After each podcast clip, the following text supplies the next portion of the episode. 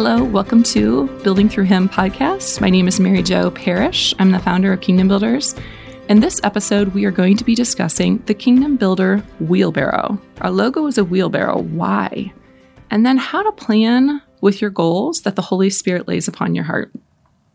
So, I always like to start off with some funny stories because the Lord loves to hear his children laugh. You're ever around kids, if you hear their belly laughter, it's like so endearing. You just love to hear their laughter. And the Lord loves to hear our laughter too. So I had decided that I was going to buy these vitamin C packets from Sam's Club. And, you know, I get this humongous pack of vitamin C packets. It was actually before anyone knew anything about the virus that's caused a pandemic, which I've refused to speak the name of because if we're just going to let the glory of God speak over it. So I buy these huge pack of vitamin C powder packets that you like pour into your drink and I'm like so excited, you know, I'm thinking, "Oh, this is wonderful. You know, it's like January and no one will drink them." They're like take a sip and they're like, "Oh, it tastes terrible." Well, they taste delicious. It's ridiculous. So my kids are being all whiny and no one will take it. And I was like, "Man, I totally wasted money on those vitamin C packets." And I was like, "Whatever." And uh, the next week, uh, my son Aiden decides that he really wants to dress up like the Hamburglar and go into McDonald's and get a cheeseburger, which again, when you have a bunch of kids, you just kind of like let it roll.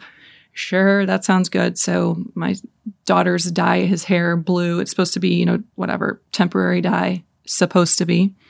And paint his eyes like black and he has this creepy smile and white face and oh, it's so funny. And they go to buy the cheeseburger or whatever. They think it's hilarious. Then he takes a shower and he gets out and his hair is still blue. And he's like, Mom, I can't get it out. And I was like, what in the world? And he's got school the next day and he goes to private school. So no blue hair is allowed. And I'm like trying to research on how, like, we're using vinegar and trying to rinse it out that way. And like a little bit comes out, but it is still bright blue. And I'm like, this is why no one should be dyeing their hair blue. I don't have time for this. And so I finally like go through all these different websites trying to find how to get out blue hair dye.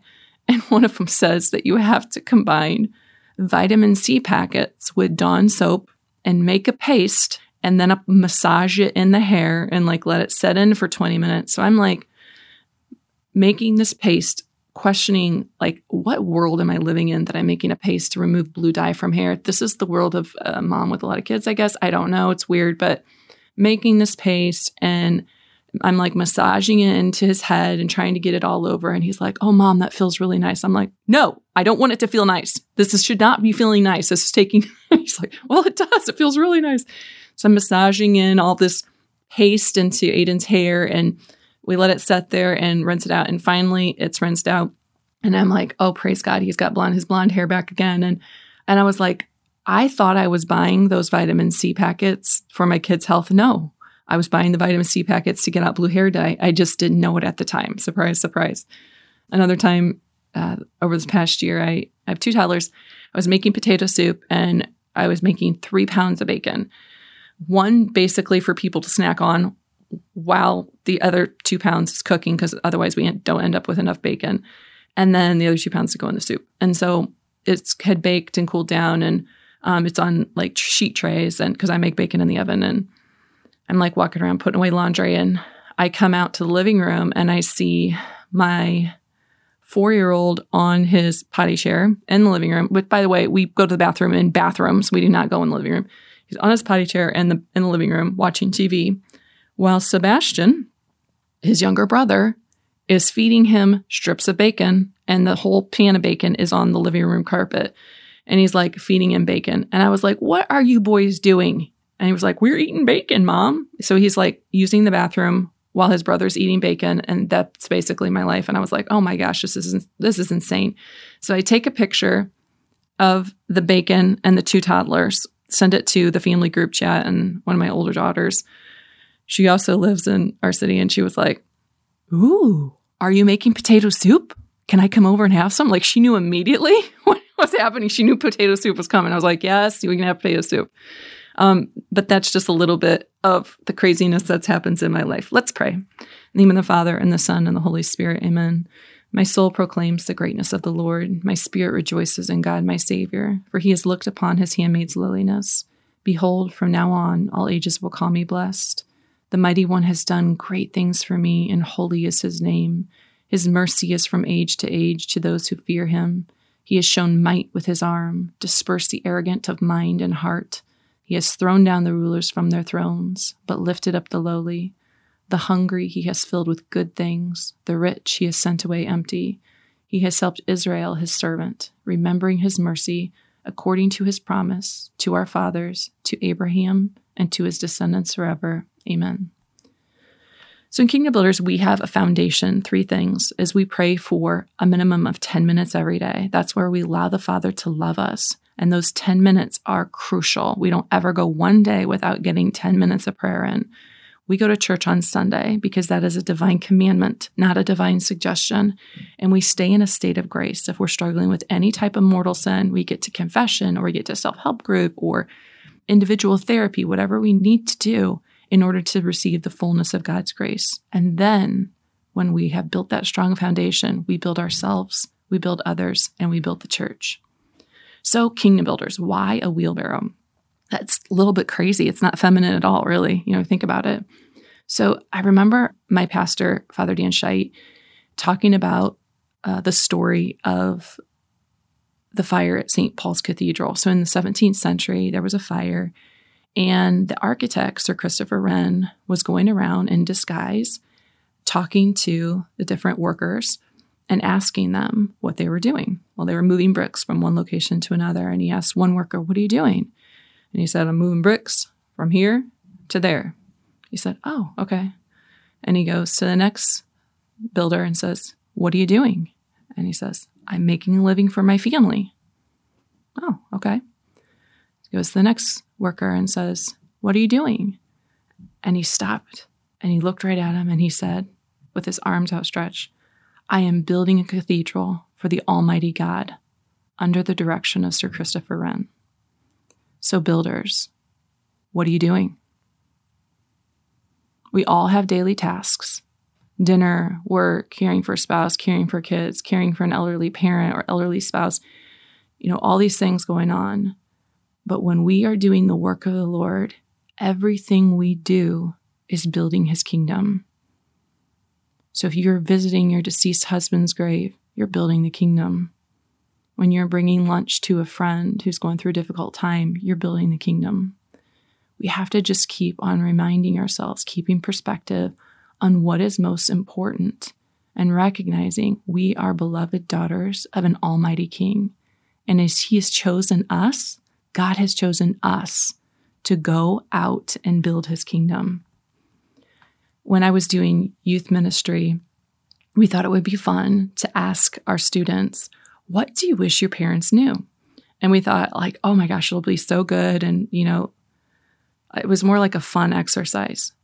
And when we got back the responses, and we didn't have them put their names on it so that they could be really honest, when we got back the answers, I had to stop so that I could cry, really just sob, actually. One person said, I wish my parents knew I was cutting. Another person said, I wish my parents knew I was addicted to pornography. I wish my parents knew I was being bullied. I wish my parents would take me to Mass. I wish my parents would take me to confession. I wish my parents would stop looking at their phone and actually look at me. Our children are falling apart. Our families are falling apart. And now is the time where we need to come together and build God's kingdom. It begins right here and right now. When St. Francis was um, at the church at San Damiano and Jesus came off the cross, he said, Francis, go and repair my house, which as you see is falling into ruin. And builders, our domestic church, the home, is falling into ruin, and the Lord is calling us to rebuild that. St. Francis of Assisi says, Hold back nothing of yourselves for yourselves. so that he who gives himself totally to you may receive you totally. Hold back nothing of yourself. Hold back nothing of yourselves for yourselves, so that he who gives himself totally to you may receive you totally. So I heard this one speaker say if God was walking across this tightrope, he was walking across, walking, walking, um, and he stopped and said, Do you have faith in me that I can walk across the rest of this tightrope? What would you say? It's God. He can do anything he wants. Do you have faith in me? Yeah, we have faith in you, God. Walks across the tightrope. Awesome. And he goes back to one side and he gets a wheelbarrow and he says, Do you have faith in me that I can walk across this tightrope with the wheelbarrow? He's God. He can do anything, right? Do you have faith in me? Yes, I have faith in you, God. You can do anything. So he walks across the tightrope with a wheelbarrow. He goes to the other side and he goes, turns back around. He's like, Do you have faith in me? Do you believe in me? Do you believe that I can walk across this tightrope again with the wheelbarrow? Like, absolutely, God, you can do anything. I believe in you. And then he holds out his hand and says, Get in. And that's what faith is, where we just bring everything before the Lord and we get in. We trust Him with it all. We surrender everything to Him. That's the wheelbarrow. And so that's part of the whole idea of the wheelbarrow on our logo. But we're also going to talk today about how to really plan with the goals that the Holy Spirit lays upon our hearts. So we talk about the foundation is like one of them is going to church on Sunday because that's the commandment is honor the Sabbath, right? God tells us this in his commandments. He carves it into stone. And that's not a suggestion, that's a command. And so we honor God by worshiping on Sundays, right? We honor the Sabbath also through rest and recreation. And we also honor the Sabbath by ordering his temple. Do you not know that your body is a temple of the Holy Spirit within you, whom you have from God, and that you are not your own? For you have been purchased at a price. Therefore, glorify God in your body. That's 1 Corinthians chapter 6 verses 19 and 20. So, we know that the Lord has purchased us at a price, right? He died for us, and we are the temple of the Holy Spirit. So, we are going to honor that. So, one of the classes I took, um, my undergrad is in business, was talking about management strategies that businesses plan they do the plan. So they plan and set the goals, they perform, then they reflect upon what they have done with that performance, they adjust, and then they start the whole process over again. So it's plan, do, reflect, adjust. And if that feels like confusing, you can find more about that on our website. I kind of go into the exact same things I'm going now with like pictures. Um, but that plan, do, reflect, adjust. Uh, the first part is recognizing that we are more valuable than a million dollar corporation, right? We have great value. We are the crown jewel of God's creation. So, as builders, as kingdom builders, we're going to do the same type of strategies plan, do, reflect, adjust. So, the first part is planning. And we have measurable goal idea pamphlets or just praying with, like, what does the Lord want for you? And starting to write down some goals. We don't choose too many goals, right? We're not going to overwhelm ourselves with goals because we are not slaves. We're beloved daughters of a king. We ask the Holy Spirit to gently guide us. And we ask that you do this on Sundays. If you know, some people are do have to work on Sundays. Um, I've had serious medical issues and I've needed people to take care of me on Sundays. So if you need to move your day of rest to another day, you know that that is fine as well but are called to have a day of rest. So after church on Sundays or the day that you choose, spend time in prayer and then plan. Where's the Holy Spirit leading you this week? What are some goals that you're going to choose? Remember that our goals are going to be specific, measurable, achievable, realistic, and timely. So let's say the Holy Spirit lays upon your heart. He wants you to walk three miles a day on Monday, Wednesday, Friday from 9 to 10 a.m. See how specific that is? Uh, let's say he lays upon your heart a date night with your husband on Saturday and to pray decade of your daily rosary for your priest. then you're going to write them down. You're going to schedule them. And this is the best part of writing down goals is you get to cross them off, right? So you're going to do them and cross them off, and that feels awesome. And then this is where most people stop. They will, you know, write down their goals, and if we're lucky, you know, we actually will do them and cross them off. And then they don't reflect, or let's say they don't do them. They're not reflecting. We're actually going to do plan, do, reflect, okay? Because this is our management strategy, which we're applying to our life. Don't hide from your failures. That's how we grow in self knowledge and know how to make good choices for the upcoming week. So you're going to spend an hour every Sunday sitting down. Let's look at the failures. I set these goals. Why didn't I work out? Well, my workout shoes were uncomfortable. Or my kids kept coming in when I was trying to be on the treadmill. You know, like recognize the failures. And then you're going to look at your foundation. You know, did I get my 10 minutes of daily prayer in a day? Minimum 10 minutes. Did I honor God on Sunday? Did I go to church? Did I stay in a state of grace? Was I struggling with any type of mortal sin? And then you're going to ask yourself, did I accomplish these goals that I set? And if not, what were the barriers? How can God help me overcome them? So if you didn't get the workout in because your kids were bugging you, maybe that's where you need to ask for assistance. Maybe you need to say, hey, on these three days a week, can you watch my kids? Or asking your husband to help out. Recognize the barriers and put things in place to help you achieve those goals. We also ask the Holy Spirit to help us become more aware of our peace and joy. This is part of our reflection. What decreased your peace and joy? You know, maybe it was overwhelming laundry or you know, the kids were on at home for online learning or maybe you spent too much time in social media. What decreased your peace and joy? And then what increased your peace and joy? Sometimes this is surprising what increases your peace and joy. Was it the walk that you had to take from the city county building to the library because you, you know, whatever? Sometimes it's surprising. Did you have increased peace and joy when you sat together as a family and ate dinner? Did you have increase in peace and joy when you were listening to praise and worship music and dancing? And then, based upon those reflections, you adjust, you make adjustments. And then you take that moment just to thank God for even the smallest little bit of peace and joy, you know?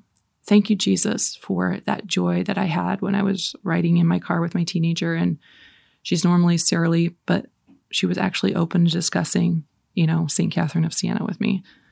And then we just keep on thinking, is there any one I need to ask for help to support me in reaching these goals? Or do I need to avoid anything that hinders my peace and joy. And then we just adjust the planning to encompass that goal for the next week. So that plan, do, reflect, adjust. So every Sunday when we sit down, we write those goals and we just ask the Lord, like, lay on my heart what you want from me, Lord. And we don't overwhelm it, right? We listen to the Holy Spirit, we set our goals, we plan our week. And then we just remember. Um, I heard that someone tell the story that no one gets to wake up the king in the middle of the night except a son or a daughter. You know, you're not a slave to the Lord. He wants your peace and joy, He desires your peace and joy. And so when you're listening to the promptings of the Holy Spirit and you're writing it down and you're aware of what the barriers are and how to overcome them, that He will bring abundance from that. When you approach the tabernacle, remember He has been waiting for you for 20 centuries.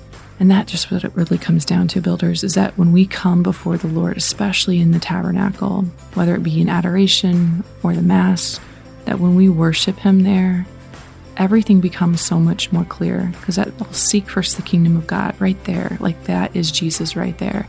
And that allows us to be loved so that we know what He wills for our life and we can be obedient to that, and then we can have His abundance.